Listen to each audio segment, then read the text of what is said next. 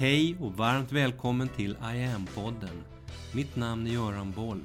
Här kommer jag varje vecka att presentera, utveckla tankar kring och polera på en ny facett av denna märkliga, mäktiga ädelsten vi kallar yoga. När jag i januari 2010 tillsammans med sjuksköterskan Maria Wahlström lyckades med konststycket att få in medyoga som reguljär rehabmetod i den svenska hjärtsjukvården via Danderyds sjukhus så var det en stor nyhet. Både i Sverige och även internationellt.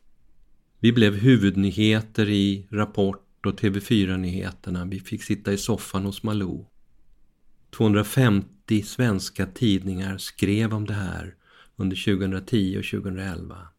BBC World Radio gjorde ett reportage som sändes globalt våren 2010. Sedan dess har mer än 310 andra sjukhus och vårdcentraler tillkommit, vilket motsvarar 25 procent av alla vårdenheter inom regionerna. Sverige är idag världsledande på området och yogan erbjuds till patienter inom alla vårdinriktningar primärvård, hjärtsjukvård, cancersjukvård. Akademiska sjukhuset i Uppsala till exempel som har haft yoga för sina cancerpatienter i mer än åtta år nu. De har en egen yogaklinik kopplad till 1177 för de här patienterna. Yogan finns inom psykiatrin, inom rehabilitering och i den palliativa vården i livets slutskede. Fortsätter det så här så finns yogan snart inom hela den svenska vården. En spännande, löftesrik och intressant utveckling. En fin vision som lovar gott för framtiden inom den, yog, inom den svenska vården på det området. Samtidigt som, lite paradoxalt, vården på många andra sätt har nedrustats de senaste 30 åren där vården inte alls mår så bra idag. Under pandemin nu så har media återkommande, under perioder i princip varenda dag, rapporterat om hur vården går på knäna med överfyllda intensivvårdsavdelningar där många andra diagnoser fått stå tillbaka för covid-19 drabbade som vårdas. Och därmed skapat en växande vårdskuld där vid sidan av alla de patienter och patientgrupper som fått stå åt sidan vårdens anställda har fått ta den stora smällen. Och under väldigt tuffa förhållanden fått jobba både dubbla och tredubbla skift när de olika vårdenheterna går upp i stabsläge.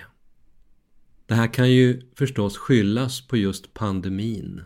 Någonting som i så fall ingen politisk inriktning kan lastas för.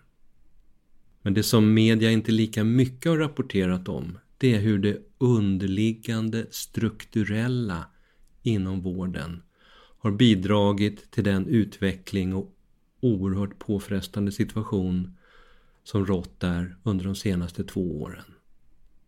Enligt Sveriges läkarförbund så hade vården redan innan pandemin under många år haft stora problem med långa väntetider. När vi gick in i pandemin så stod redan 113 000 patienter i kö till olika operationer och andra åtgärder inom specialistvården. Den situationen har enligt Läkarförbundet uppstått på grund av uppdelningen i 21 olika regioner med olika politisk styrning där det därmed saknats ett helhetsgrepp på bland annat kösituationerna. Och Samtidigt som Sveriges invånare under det senaste årtiondet ökade med ungefär 10% och vi har fått en allt mer åldrande, mer kroniskt sjuk befolkning så minskades antalet vårdplatser där vi 2018, mindre än två år innan vi gick in i pandemin, bara hade två vårdplatser per tusen invånare, det lägsta inom hela EU. Låt det sjunka in lite. Duktiga Sverige med sin höga svansföring i så många sammanhang 2018 var vi sämst i hela EU på det här området. Intensivvårdsplatserna som varit så omskrivna under pandemin, de har minskat i Sverige ända sedan 1990-talet.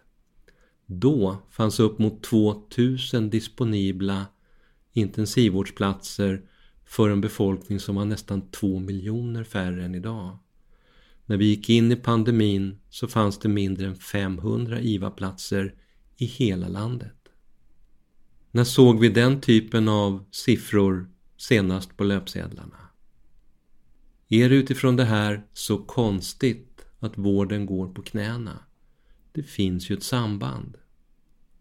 Drar man ner på antalet vårdplatser på alla sätt samtidigt som befolkningen ökar så finns det ett samband och det finns ett politiskt ansvar.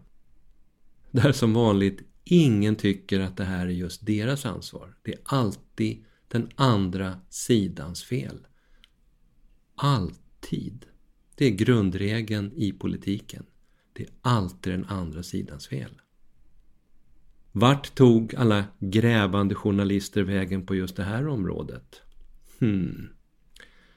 Kanske är lite för osexigt att skriva om. Vad vet jag? En annan aspekt i allt det här att titta på inför framtiden det är vad är det för slags vård vi får för pengarna? Hur ser innehållet ut? Vad är det vi får när vi går till sjukhuset och vårdcentralen? Och hur ska vården komma att se ut och eventuellt förändras i framtiden? För en fortsatt allt mer åldrande, kroniskt multisjuk befolkning. Tittar man på de officiella svenska siffrorna för ett tiotal av de största folksjukdomarna i Sverige, typ hjärt-kärl med högt blodtryck, diabetes, cancer, depression, migrän, kronisk övervikt med flera, så har vi nästan 20 miljoner diagnoser i en befolkning på 10,5 miljoner invånare. Låt även de siffrorna sjunka in en stund. Och vilka är då vårdapparatens svar på och behandlingsmetoder idag för alla de här till stor del livsstilsorienterade sjukdomarna? Svaret är PSS. Bokstavligt talat. PSS. Piller, sprutor och skalpeller. PSS. Det är lite hårdraget, det är lite tillspetsat, jag vet det, men tyvärr alldeles för korrekt. PSS. Piller, sprutor och skalpeller. Och hur ser den utvecklingen ut framöver nu? Bortsett från att medyoga tar sig in överallt i den vanliga vården finns det några andra tecken på positiv förändring. Det finns några. Bland annat det som går under beteckningen funktionsmedicin som är en vetenskapligt baserad utveckling av skolmedicinen.